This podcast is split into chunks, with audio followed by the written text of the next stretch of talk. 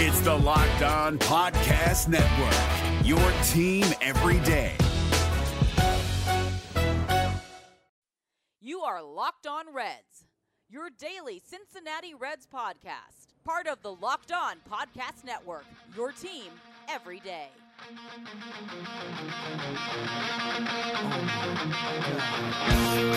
Oh,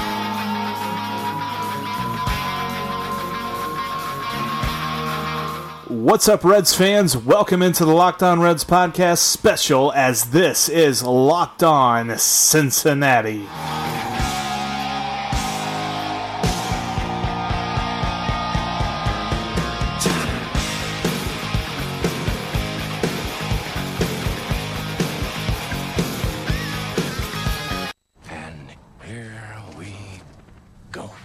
What is going on, Cincinnati sports fans? Thank you so much for downloading and listening to today's Locked On Reds podcast. Today, we've got a special episode as I am talking with Joe Goodberry and Jake Liskow of Locked On Bengals. Today is the first ever Locked On Cincinnati podcast. Before we jump in, I just want to make sure that you are subscribed to the Locked On Reds podcast on all the major podcasting platforms like iTunes, Spotify, Google Play, Stitcher, and Himalaya. Also, check us out on social media at Locked On Reds and at Jeff Carr with three F's, and then head on over to LockedOnReds.com for even more content. And a reminder that today's episode is brought to you by Hotels.com. Hotels.com is a great way to book your next vacation. Without further ado, let's jump into the first ever Locked On Cincinnati podcast. All right, we're picking up with Jeff Carr and Joe Goodberry. We've got Locked On Cincinnati going. What's going on, fellas? Who Dey? That's And- right. What do what, what do Reds fans say though? Uh, Woo! maybe next year. Yeah, woo. no, I'm kidding. Not maybe next year. Maybe next Um, year. No, That- there's this that- actual thing, the Great American Ballpark, that drives fans crazy, where the woo starts going around. Right? What's your thoughts on the woo? There it is. What's your Yep. thoughts on the woo, Jeff Carr? I don't hate it. I really don't because like there's points in the game that it, it gets a little quiet because Yeah. it's not been a well attended. So yeah, so when you got a couple people yelling, at least there's something going on. Man, I remember going to Great American Ballpark back when I lived in Cincinnati, and I went to a game against the St. Louis Cardinals. I think the stadium was sold out. I don't remember what year this was, but somebody hit a walk-off home run, and that was that was pretty magical compared to what you see when you look out in the stands there today. It looks like there's about five thousand people at the ballpark, and it's it's a pretty likable team this year, even with with Derek Dietrich and you know, Yasiel Puig when he's healthy. Nick Senzel's up now. They're pitching well. For sure, and and that's been the most surprising part's been the pitching. Like everyone figured that this team would score a ton, and instead they're keeping everyone else from scoring, but they're just not scoring more than they give up. So that's where they sit right now. Like everyone's talking about, and I'm sure you've gotten it on the football end to some extent, but uh, there's very segregated camps when it comes to analytics versus not anal versus you know the folks that don't like analytics. Yeah, and people the the traditional folks just are so against analytics, and the analytics say this team is gonna get better. But the traditional folks just keep rolling their eyes like last place, last place. We don't want to hear about all this analytics stuff. They suck. They're terrible. We're done watching them. And it's like, dude, it's May. Like, it's baseball. It's supposed to be fun. Have fun. Yeah.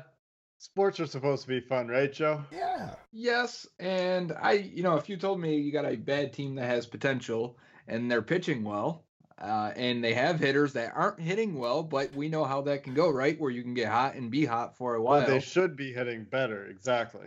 Right. Yeah, exactly. So if they do, and if that happens, and they're still pitching well, well, then that's how you go on a run and get right back into it pretty quickly. I mean, there's a Cy Young contender on the Reds for the first time since Johnny Cueto and I guess Aaron Harang that one year. He led the Yeah. league in strikeouts and wins. Yeah, that's a that's a good shout out. Um, good old Aaron Harang. Uh, Luis Castillo has been nothing short of amazing. And that was the big question this offseason whenever they had the whole hashtag get the pitching and all that stuff, is that everybody yeah. wanted them to go out and either get Dallas Keuchel or there was a lot of rumors of them trading with the Indians and getting Corey Kluber for oh, that could ace. you imagine? Oh man. Well, and especially imagine now because he got smacked on the arm with a line drive, and I think he's going to miss some time. So that would have been. he's hurt now. Yeah. Yeah, but I mean, in, in, the grand scheme of things, the whole deal was to find that guy, and I think they found him in house. Like, I mean, I'm sure there's a little bit of regression coming, but at, at right now, Luis Castillo is just on top of the world when it comes to pitching. Well, in the expected stats, I think if you look at Baseball Savant, they're not expecting necessarily a ton of regression. So that's got to make you feel good if you're into any of that expected based on, you know, exit velocity, launch angle, swinging strike percentage, whatever it is. He looks good for all those things. Right. And that's the one thing that has been so encouraging is that the analytical side of it says he's not been getting lucky. Because they've had a couple of guys that, like Tanner Roark, Tanner Roark has good numbers, but he's got some really lucky numbers as well. Like the the one thing that I keep looking at on both pitching and hitting is a stat called BABIP, batting average on balls in play, and that is the most at least it's not the end all be all predictive stat, but as far as the peripheral goes, it's a good indicator on who's getting lucky and who's getting unlucky. And right now, as a singular pitcher, Roark is getting very lucky, and as a you know lineup as a whole, the Reds are super unlucky. The lowest team in the league by at least 20 points. And then the league average, and I'm saying all this because I was just thinking of it, so I looked it up, but they are, um, they're like almost 40 points lower than league average. So it's going to come up. They're going to get better. Typical of a Cincinnati team, huh? Exactly. It's going to be better than it already is. We just don't know when. and, and, and unlucky. That's what I was going for. Yeah, that too. Yeah. Why have they been killed by injuries? No, no, just um, the way that the stats, uh, like all the analytics and stuff, just the way that the lineup has played, they're a lot better. And then Joey Votto, I mean, he's not this bad. He's batting 208. His career batting average is 308. Like he's way better than this, and he's gonna get better too. I'm not. I, I'm a little worried about him, but I'm not like, all right, we need to move him down in the order, maybe even bench him. I'm, I'm definitely nowhere near that.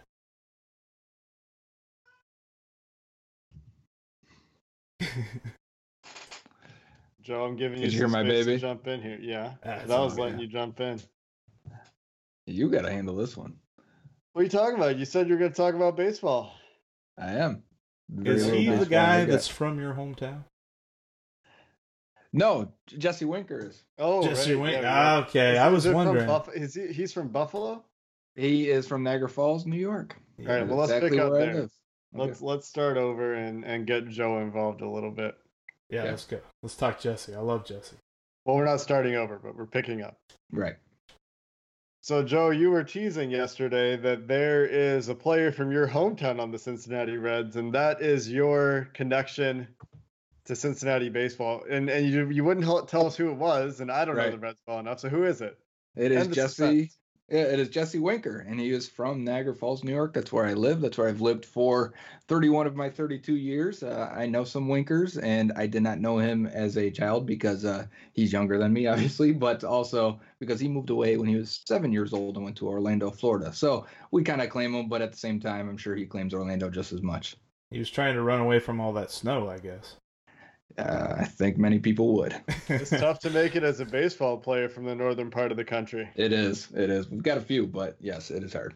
That's all right. I love the wink, man. The wink is the man because I I mean, it was even before his whole series with the Mets where he just kept waving goodbye to everybody after they won. That was hilarious. But when it comes to him, he's a guy that looks to be a centerpiece for the Reds for the for the foreseeable future, at least. Because his big draw this season was he can get on base a lot, and maybe he can hit in the top of the lineup. But does he hit for power? Well, he's kind of flipped that on his head. There's some people complaining he's not getting on base enough, but he's hitting the home run. So it's like, you know, if you're Jesse Winker, you're like, what do I got to do? Like, I guess I just got to be awesome at everything apparently. But You I- just got to be peak Joey Votto to satisfy to satisfy Yeah. the fans. Yeah. uh, yeah, and then uh, they'll complain about how much you walk, but uh, that's neither here nor there. There was a time in my life where I loved baseball more than football, and that ended about 18 or 19 years old. I mean, I grew up playing baseball more than football actually, and I was a pitcher and outfielder, and um, I love it. I I coach right now, and and my son's uh, nine years old, so that's as much baseball. But I haven't watched an MLB game in a long time since the Indians were in the World Series against the Cubs. So that's been a few years, right? Uh, because I am a uh, Cleveland Indians fan. Sorry to tell you guys. no, no animosity here. It's much less of a baseball rivalry. I mean, I know they do the the two series a year, whatever it is, Different the leagues. Ohio. But yeah, they're they're in different leagues. They they they really like it- them playing each other has very little impact on a baseball season. Well, Yeah. and It- and oh, sorry. No, you're fine. I was just going to say the Cleveland Cincinnati thing is just uh, as far as that goes for the rivalry. Yeah, and really, when the two teams, like when the Indians are really good, the Reds aren't, and then when the Reds are really good, the Indians aren't. So they just never link up rivalry wise, where it's like, okay, this is a tough one. Like you know, what year you're just looking at a you know a long game between the two, depending on which fan you are. Like, I mean, I I think of different rivalries the Reds have, like with the Cubs and especially with the Cardinals. I mean when it comes to uh, rivalries, the Cardinals are the Steelers. So Well, I think there's there's a little bit of that with the Pirates at least lately, and that's the Yeah, one place that, that the fan base have an overlap of hatred and animosity for for another city. Is Cincinnati does not like Pittsburgh, and and the Pittsburgh Pirates in particular don't seem to like the Reds much more than the Steelers seem to care about the Bengals. I it, I I think you would have to make a hard case to me that the Steelers actually care about the Bengals. Yeah, and and that's kind of one thing where the Pirates, especially um, the last time the Reds were in the playoffs, it was the one game playoff and the Pirates won. So there's a little bit of hatred there, but then on the other end of the spectrum, both teams right now are at the cellar of the NL Central trying to get back up to the top. And there's I'm trying to word this diplomatically. There's scrappiness with the hmm. Pirates when it comes to the way that they play against the Reds, and there's a little bit of criticism toward the Pirates manager and his whole, well, you know, you did something that we didn't like in that last play, so we're going to throw at your head. So I. I, I don't. I, I don't need to be diplomatic. Clint Hurdle is a headhunter. yeah, yeah, I he mean, the the guy the guy loves throwing at people. The Pirates seems like every year lead in hitting the other team with pitches, and there's just not there's no action ever taken. And obviously, this year there's that whole thing started with Chris Archer, and I mean, it's it's been such an ongoing trend for so long. And even I saw this week, I don't know if it was Doug Gray or somebody else put something up on Twitter of a minor leaguer in the Pittsburgh organization throwing behind a guy getting Yeah. tossed. It probably wasn't Doug Gray. I don't think he would get to that level of politics. But point is, it seems to be an organizational issue in Pittsburgh, and and for Cincinnati fans, and including our listeners who are Bengals fans, it's really easy to say, man, Pittsburgh, bunch of bunch of dirty athletes, dirty organizations. We don't like them. Yeah, so maybe even let's um I don't know if, how you feel about this, but maybe we'll segue a little bit back into the football. What do you think the Bengals chances are should I go to the Bengals Steelers game at Paul Brown Stadium this year? You know, aside from the fan interaction. That's the one later in the year, right? I think. Yeah. Well, yeah, Well, they're- okay. If they're it's later in the year, that answers my question. But yeah. Yeah, 'cause is the season over? Is it, is it, is it still fun to go? Because I mean, all right, Yeah. that's kind of hard to. I, I'd I'd wait and see on that one, but uh, there are a few games I think that are at least interesting and fun, or or that you think the Bengals could uh pull off that I would uh be interested. We went over the schedule, and you know, there's they play the NFC West, which I think any of those games could be fun and, and interesting, and then the AFC East, right, Jake? And uh, that's a bad division with the Jets, Bills, Dolphins at the bottom of it. So any of those games could be, yeah, wins potentially. There, there should be some games that they win, especially at home. They play well at home. Here's a question for you, and, and kind of we can combine it here. Have you have you looked at the schedules enough to know whether there's a weekend? And I know they generally avoid this, but if I wanted to combine a trip and see the Reds and the Bengals in the same trip to Cincinnati, is that a thing I can do, or is that is that overlap not happening? Do we know? Reg- regular season, no. I didn't look at the preseason though, but I know All that right. the the first uh, couple of weekends, I want to say like they just alternate. Like the Bengals are home on the eighth, and then the Reds are That's home. That's what they usually do. Yeah. So I think they know what they're doing. You know, fingers crossed if the Reds make the playoffs, then it does become a problem. But uh, you know, A good problem. yeah. Some of you wouldn't like to go to a baseball game Saturday night and then a Bengals game Sunday morning. Hey, uh, as my wife can attest, we've done baseball and soccer in one day, so we Sure. can. Uh, Oh I'd, yeah. I'd be all about baseball and football in one day. How long does the weekend. FC Cincinnati schedule go? When does that season end? That's a long one. That um, I want to say their first home game was the same. I think it was like a week before the opening day for the Reds, and then their playoffs don't start till mid October, so they're pretty much the entire baseball season. You can do a full sports weekend. That'd be fun. Get the get the Reds into the playoffs. Get all three games in one weekend: Friday, Saturday, Sunday. Somehow. And dare I say, the Bearcats football team is looking pretty good this year. Really? Uh, I don't know if there's enough time in the day. Just Also, overloaded doesn't FC Cincinnati. Cincinnati need to play in the same stadium as the Bearcats football team? That wouldn't work. There's that too. They probably make sure that they don't overlap that. I'm sure. Right. Okay.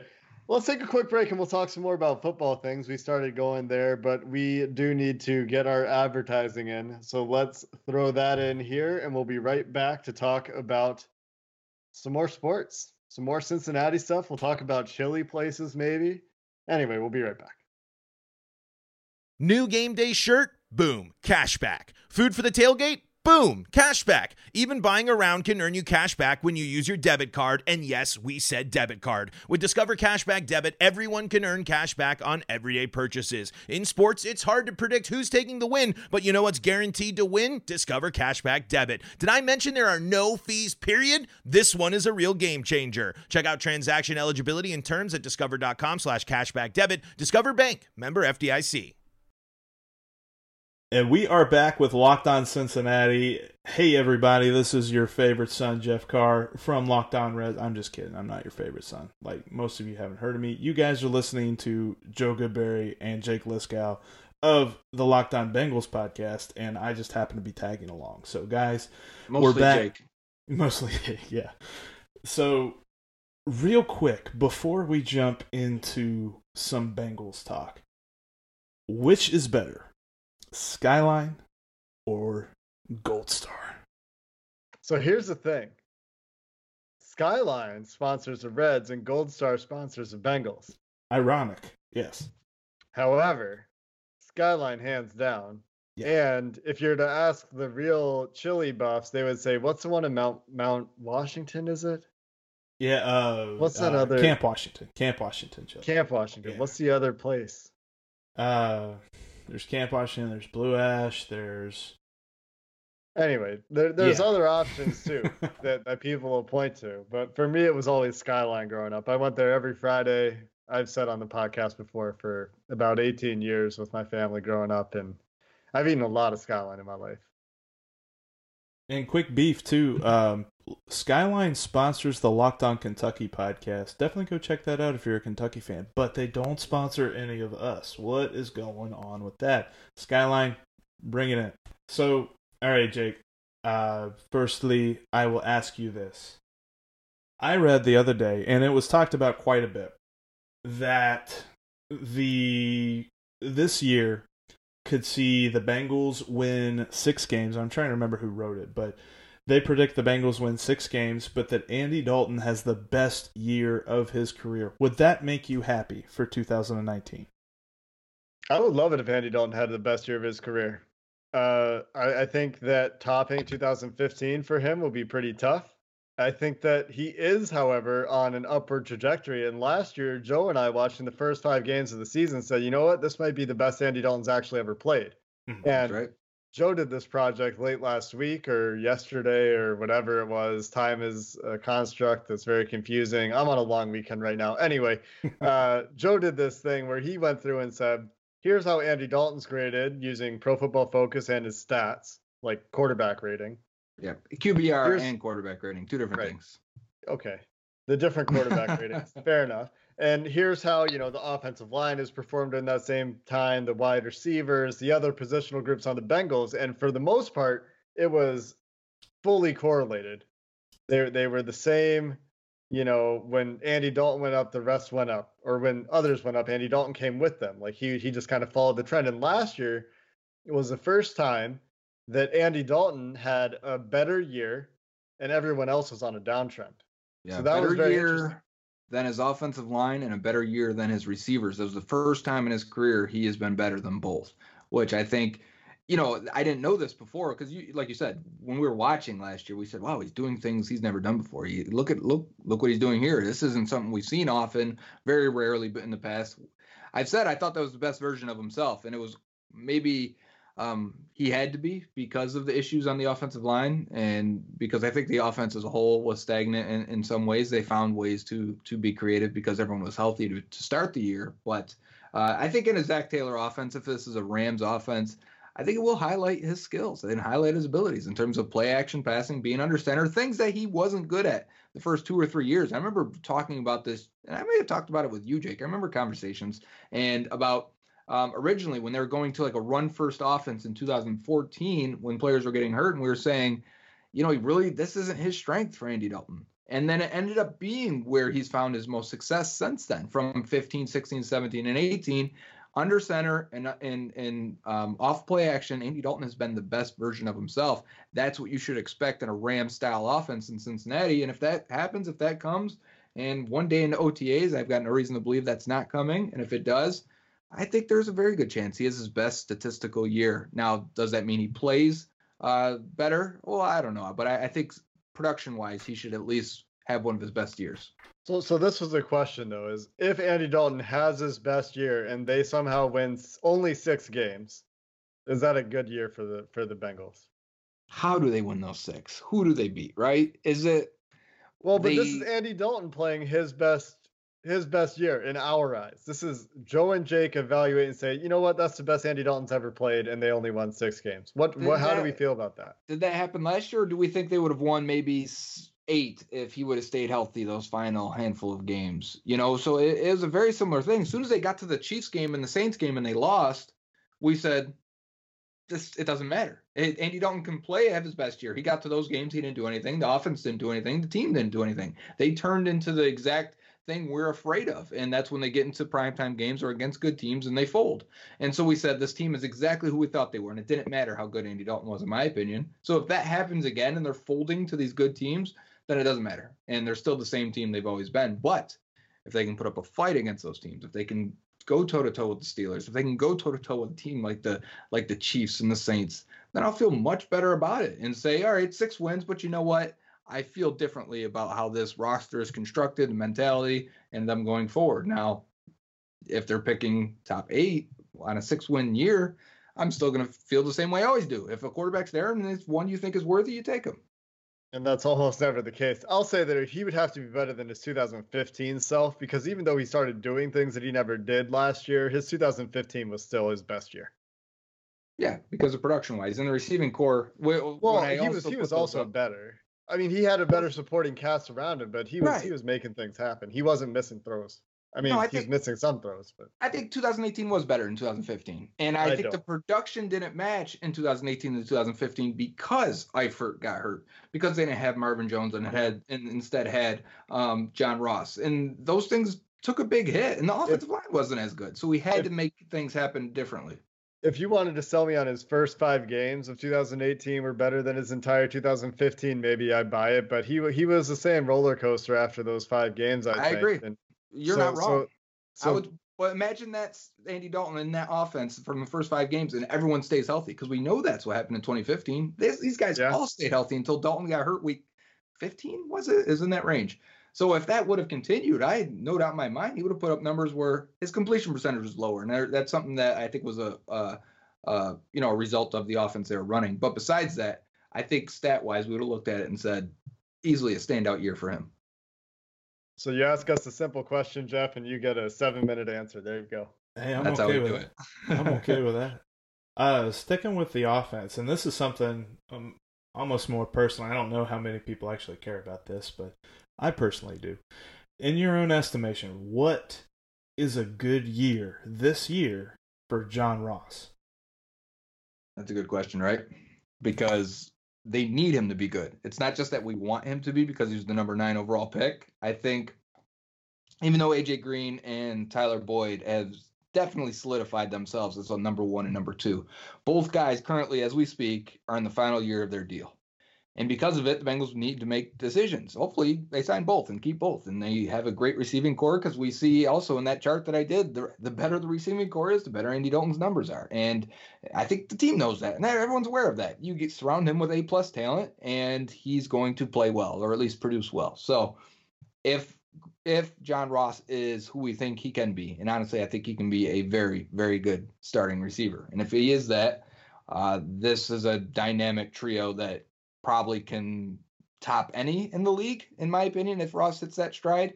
If not, if he's just Ted Ginn Jr., I still think that can be a very dynamic offense. And now you look at it and you say, well, now then we're kind of forced to keep Boyd and Green if he's just Ted Ginn.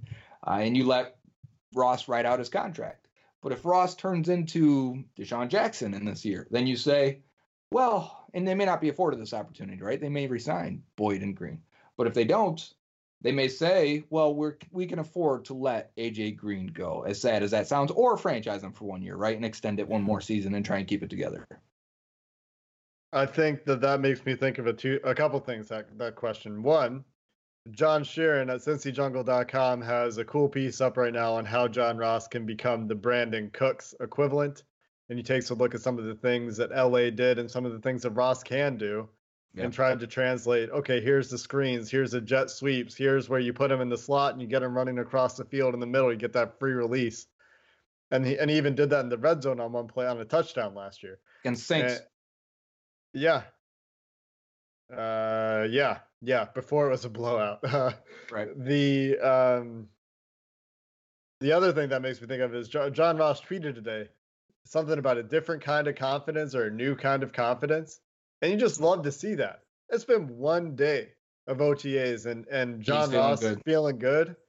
I mean, that's huge because we we he, we know that he's got this this documented history of struggling with the mental aspect, with the pressure, with depression, anxiety, whatever you want to call it. If he's feeling good, well, maybe some of those concentration drops, you know, start to go One out of his game that that you didn't see out of him at Washington. Maybe you start to see him, you know, keep the effort up on the plays where you know Marvin Lewis would have been on him before, and now he's he's he's got no fear. He he just he's feeling good. He's feeling confident. So you hope that that means a that that translates to some of the concentration stuff on the field, and two, b I guess that means he likes what is installed for him and he sees Yeah. it working and maybe it is those jet sweeps those you know play action screens where he, he gets constructed space and then he just gets to use his speed and you you know you get 10 free yards here 10 free yards there because of the scheme Yeah. and and if that's coming over and you can go look at that john sheeran piece for some really good examples of these plays there's no reason he can't be brandin cooks i mean he might not be as polished as Brandin Cooks. So maybe you say a good year for John Ross is like 900 yards from scrimmage, not just receiving yards, Mhm. five touchdowns. You, you Sure. feel pretty damn good about that. And I think even less than that would be good because remember, if he is the third receiver all year, and let's say the other guys stu- stay healthy, they haven't recently, and even if they miss a couple games, and Ross included, uh, and if Eifert's healthy for most of the year, then Yeah, he may fair. be the fourth option.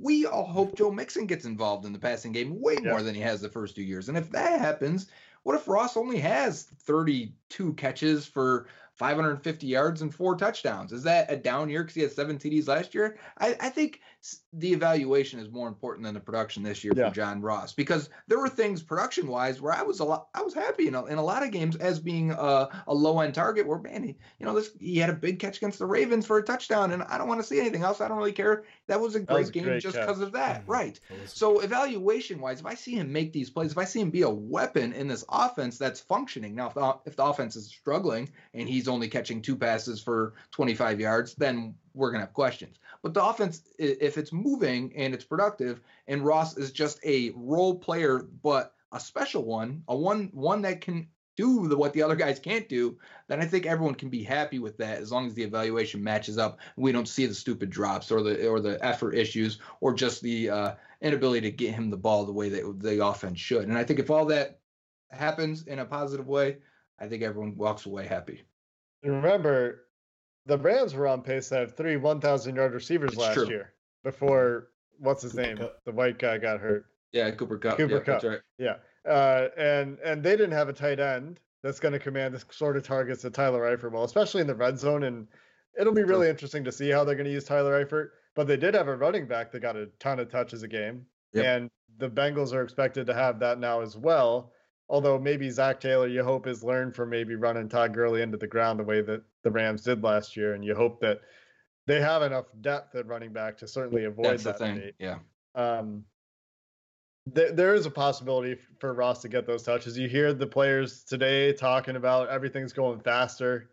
They're they're adapting to the speed of practice, which you hope translate to the speed of games. And if the offense is better, well, they're going to get more plays in. And if the defense is better, which Carlos Dunlap, I mean, uh, he, he's a confident guy. Every year you hear him say that we're going to be good, we're going to be a better unit. But you know, today he said we're we're not going to come out the same way on defense. Well, there, there's reason to believe that that there's a higher ceiling for Ross. But you do make a good point, though. The evaluate uh, the evaluation, I, I agree, is definitely more important than the stat line at the end. But you hope that the big thing is you hope that he has a higher catch percentage Yep. You hope that he has more catchable passes and fewer yes. drops because the biggest issue for him last year was how many balls were thrown to him that were just nowhere close. Yep. I think it, fifty percent, if that, yeah. catchable and passes, which is really, really low. For a guy struggling to, with his own confidence and self worth, I think in the, in this offense, uh, getting uncatchable targets is a killer. It's like being double teamed or chipped constantly as a pass rusher and then you finally don't, and you're like, oh, I should have gave my a full effort on that one. I actually had a chance.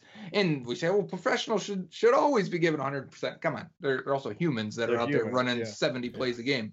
Um, if you don't think you're getting the ball, or if you don't think you have a chance to actually rush the passer, you may not do it. So uh, I think it was a bad mix, and I was surprised at the times he did find a way to only catch one ball for a touchdown. I'm like, man, you know, all of a sudden he looks like a completely different guy in the red zone, uh, as if that confidence was there. And I hope that bleeds over into the entire offense. Jake kind of mentioned it with his uh, talking about Carlos Dunlap's comments, and uh, this is definitely going to be something to unpack, and probably something that just can't be answered on this podcast, at least you know, to everyone's satisfaction. But given the massive overhaul of the defense.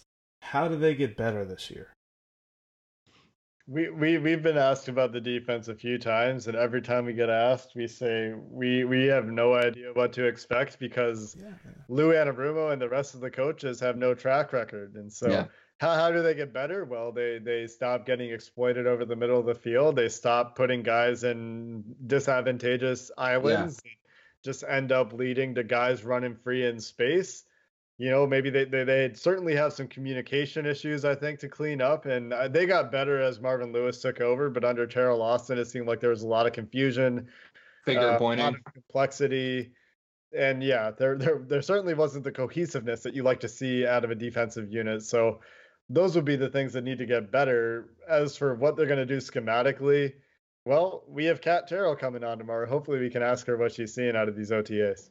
And I'm going to add health because if yeah. you can keep um, two guys that aren't uh, practicing in OTAs right now, but when they come back in camp and if they're healthy, I think same same draft. So they're going in their third year. Carl Lawson and, and Ryan Glasgow. The way Lawson played as a rookie and started the season, the way Glasgow really started last year until he got hurt in the Panthers game. I thought man, these are quality players that can give you good minutes. Now, I think uh, uh, Carl Lawson can be a premier edge rusher for them. So I, I, different tiers I'm talking here, but I think Glasgow can be a really good number three defensive tackle that can help you out a lot. And if those guys are healthy, your defensive line goes from being okay. And Jake and I have talked about this on the Locked On Bengals a bunch. You need that third part of the triangle. You need that third guy in the trinity of a pass rush to really help out the other two. And they got Atkins and Dunlap, but when it when they're when they've years past when that guy's been hurt or they've lost Michael Johnson when he went to the Bucs for the one year or that or it's been a rotation of that third guy they've really struggled. And you there'd be games and moments and drives where you wonder where Dunlap and Atkins are.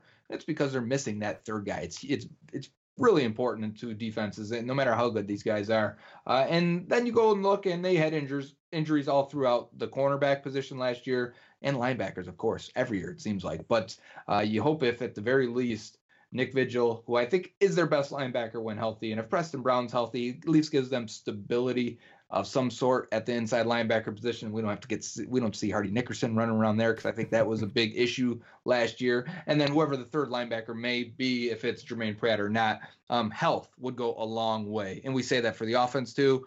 Uh, you roll that dice every year. I think it can be very random, and you hope that uh, you know you flip a coin, it lands on heads this year or tails, whatever you call. But anyways, point being, you hope they're much healthier. Tails Reuben Foster today. Yes. Bad knee injury. Exactly right. Yeah, sort of. I think I do. I don't know. He's kind of a one of those guys you don't root for. No, you don't. But you never root for injury for guys, and you don't. it's always it's always it's you know it's a reminder third, that third it will snap happen. of camp. Yeah, he Yeah. blew up his knee. You could basically put all these numbers of uh, of Bengals players on a random number generator, stop it five times, and lose those guys for the year, and that's basically what you should expect. Yep. They, Yeah. they had a lot of ACL injuries last year too. I think they have nine guys or something rehabbing from ACLs. Most of them at home. I tracked injuries last year, and he's either at practice or at Paul Brown Stadium. Yeah. Um. Let's let's do a couple Cincinnati things and then we'll wrap up. Jeff, where'd you go to high school? I it's funny because I actually started high school up in Middletown, Middletown Christian, and then I moved to Kentucky. So I don't even. I you don't kind of Cincinnati I, I high kinda- school to hang your hat on. Yeah, I kind of killed that question. Sorry. Yeah. Why is Where'd that you a go? thing? Is that a, is that a question for? Uh, That's a it's a- Cincinnati thing, man. yeah. You meet people in Cincinnati that are from Cincinnati. Where'd you go to high school? They'll be like, a "What's your name? Where'd you go to high school?" Yeah, I met a guy uh, up here who he plays video games, and he plays World of wait, Warcraft. like uh, with- for a job? what? No, like for a job? no, no, no. Oh, he I- just plays video games like everyone yeah, else. he's in, in his pastime. He and he plays Oh. World of Warcraft with these Okay. guys from Cincinnati. And I tell him right now, text your buddies from Cincinnati, ask them where they went to high school and what chili they eat, and and they all got a kick out of it because that's, that's that's a huge Cincinnati thing. So I thought we'd just do some Cincinnati things and be like, where'd you go to high school? I'm from a much guess- I guess we can't smaller play that game. city where we had one high school and everyone went there. Oh Right. yeah. And Right. that was that, that was the funny thing about living in Kentucky. They where I lived at, I lived in Berea, and that was county high schools. So like everyone went to the same one unless you drove a half an hour in one direction. Right. There, there's some big big high schools in northern Kentucky though. oh yeah, yeah, up there in northern. I was about um about an hour and a half, hour and forty five minutes, probably hour and forty five minutes. The way I drive, it was an hour and a half, but uh south of Cincinnati. So it was it was even further south of Lexington and all that different stuff. So And and not Yeah. to say my high school is small either. I graduated with a thousand kids. There was at, at one point nearly five thousand kids in the high school. dang. So it was Yeah. a big high school. They just made everyone in the city go to one high school. That's a big that's a quite big school. Yeah, I would say so. Well, I got a Cincinnati question for you guys. There we go. UDF. UDF, or Graeter's? Joe, do you know UDF and Graeter's? I have no idea what you're talking about. Oh no, Oh, Joe, you got to spend more time in Cincinnati, my friend. Uh, all right. It's all about ice cream. All about ice So cream. here, here's the thing. Uh, for for shakes, obviously UDF, right? Oh yeah, chocolate They malt have- can't go wrong. They, they have the malt, yeah. But my dad, when he was still in the business, was in business with- with Graeter's and help them out with producing their black raspberry chip ice cream. Oh, yeah. I actually I actually worked at Graeter's one winter break during their Christmas shipping season. Jake was a fat child. I was working at Graeter's I still am. Uh, and the most notable there are two two notable things happened while I was working at Graeter's. Well, actually three. One, I had to wake up before five in the morning every day to get down there to get to work, and that was miserable. Two, the guys I was working with had been doing it for so long. The way that they ship Graeter's is they put dry ice in a styrofoam box, they put the ice cream over it, and then they seal the box. And then when the person receives it, everything's still frozen. They leave it open, the dry ice sublimates or whatever and turns into gas, and it, it's easy to dispose of. The guys, you you don't touch dry ice with your bare hands, obviously, because it's extremely cold. And the guys that I was working with there that have been doing this for who knows how long have been handling dry ice so long that all the nerve endings in their fingers were just dead. They would just hold dry ice in their bare hands. I'd be wearing three pairs of gloves. My hands would still be getting cold. Man, And uh, the last thing notable about that job is uh, does that lead right into our Epco safety sponsor? that tomorrow. Oh, Uh, tomorrow, guys. the, the, the last thing about that job that was notable is Matt Hasselbeck every year does an order of Graeter's ice cream for uh for Christmas, and we Really? filled his order. That was that was the one. That's the only one I remember. Matt Hasselbeck. He I think was a mint chocolate chip guy. I think, or maybe it was black raspberry chip. I can't remember. Will sound good. That's awesome. So Yeah, yeah, for Graeter's black raspberry chip, that's I'll I'll tout the family business there just a little bit, even though we're not in it anymore. My dad's retired. Dad, I hope you're enjoying your retirement. I know you listen every day. Uh, but Graeter's. that's what's up. Um, What about you? oh, I'm. It's funny you mentioned the difference between like if I want a malt, I want to go to UDF. If I want ice cream, I want to go to Graeter's. And that's just Yeah. one thing that like I never. When I go to UDF, I always look at you know they got the flavors all laid out. And, you know, got like Superman and all the really colorful ones that you're not even sure if they actually have a flavor to them. They just look cool. But I always look at all of them and I'm like, large chocolate malt. when I go to Graeter's, man, I'm like, oh man, I'll pick that one this time. Next time I'll go that one. Which black raspberry chip. I mean, you can't go wrong with that. They had a new one though. Uh, it was really good. Oh, it was a s'mores. They had a s'mores one here recently that was just that bomb. sounds nice. Yeah, it, They, it was, they it was good. They did a uh, Buckeye Blitz. Is that still a flavor they have? They did the Buckeye Blitz when I was working there, and I remember I really liked that one because there's peanut butter cups in it. Yep. Yep. That's a good one. And, what about Bucknuts. Skyline and Gold Star for you? Oh, Skyline. Skyline all the way. And Well, now that we have that important business out of the way. oh yeah. Sorry, you were going to throw in some other remarks. Well, I was gonna Who, say? I, I do like blue. I like blue ash chili quite a bit too. But they got it, it's funny because you go to Skyline, you know exactly what you want. Blue ash is the kind of place that you actually go in and you look at the menu for a half a second to figure it out. But Skyline, I don't even touch a menu. I sit down and the lady's like, "What do you want?" And I'm like, three way, What's your order? three way, two coneys, everything. Sometimes I like to mix in the habanero cheese, and uh, it depends on how healthy I'm being. If it's a Mountain Dew or if it's a water. There you go. I oh, think because I'm the a, water's gonna tip the scales in the healthiness. Uh, Well, exactly. It makes hey, a pretty big difference. you Oh. mix the Mountain Dew, man. you know, every every Sugary little bit. carbonated drinks are very bad for you. This the guy little drinking things. water every day. The little Hey things. man, I got my Nalgene here. Got my leader. Uh, Send you a box of coffee. ah, I don't drink coffee, Joe. That's what I'm gonna send it to. Okay, now I'm with Joe to on waste this one. coffee on me? Yeah. Oh Try man, this. Uh, I did have a sip of a Vietnamese coffee today. It doesn't really taste like coffee. It's made with condensed milk. It's extremely sweet. That sounds exactly like something you would do. Uh, It wasn't mine. Anyway, uh, maybe maybe Joe, we got to Joe and I are going to try to get to Cincinnati for a football game this year. Maybe we'll have to do a chili tour. Check out Blue Ash Chili and Skyline Chili. Because I haven't done any of it. I haven't had Yeah. any of the chili. My order at Skyline is typically it's a three way and three coneys, no mustard, no onion. Although sometimes I like to leave out the hot dog and just do the chili cheese sandwiches. Those are pretty nice. They're chili pretty cheese. nice. You got chili cheese sandwiches, and then you got uh, Chilitos. Shout out to Oh, I haven't tried those either, and I want to. Yeah. Next time I got to try one. shout out to the former host of both of these podcasts, James Rapien. That's his his, his deal. He his loves thing? the Chilitos. There you go. I would like to say for our listeners that both uh, the gentlemen here besides me have really nice beards. I actually just trimmed mine here a little bit ago. I was trying to look nice. Uh, had a good Oh, is that it? had a good podcast guest the other day. I got to meet, so I was you know trying to look a little nice for him.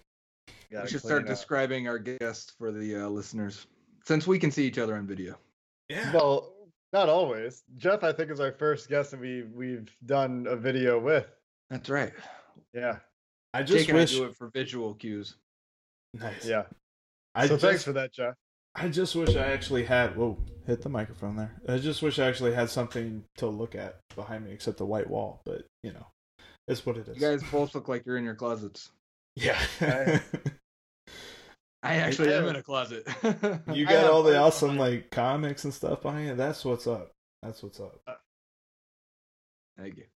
Joe has his office. All right, guys, let's wrap it up there. This has been a Locked On Cincinnati podcast. I know I had a blast putting that together, and hopefully we get to do that again. Maybe closer to football season, maybe as the the baseball season has wound down a bit. But looking forward to talking to them more. Locked on Cincinnati, that, that was a great idea. We're gonna keep that rolling. So anyway, that'll do it for the Locked On Reds podcast here on Tuesday. Tomorrow, we're going to recap the series opener with the Milwaukee Brewers, and I got a few thoughts that I want to get off of.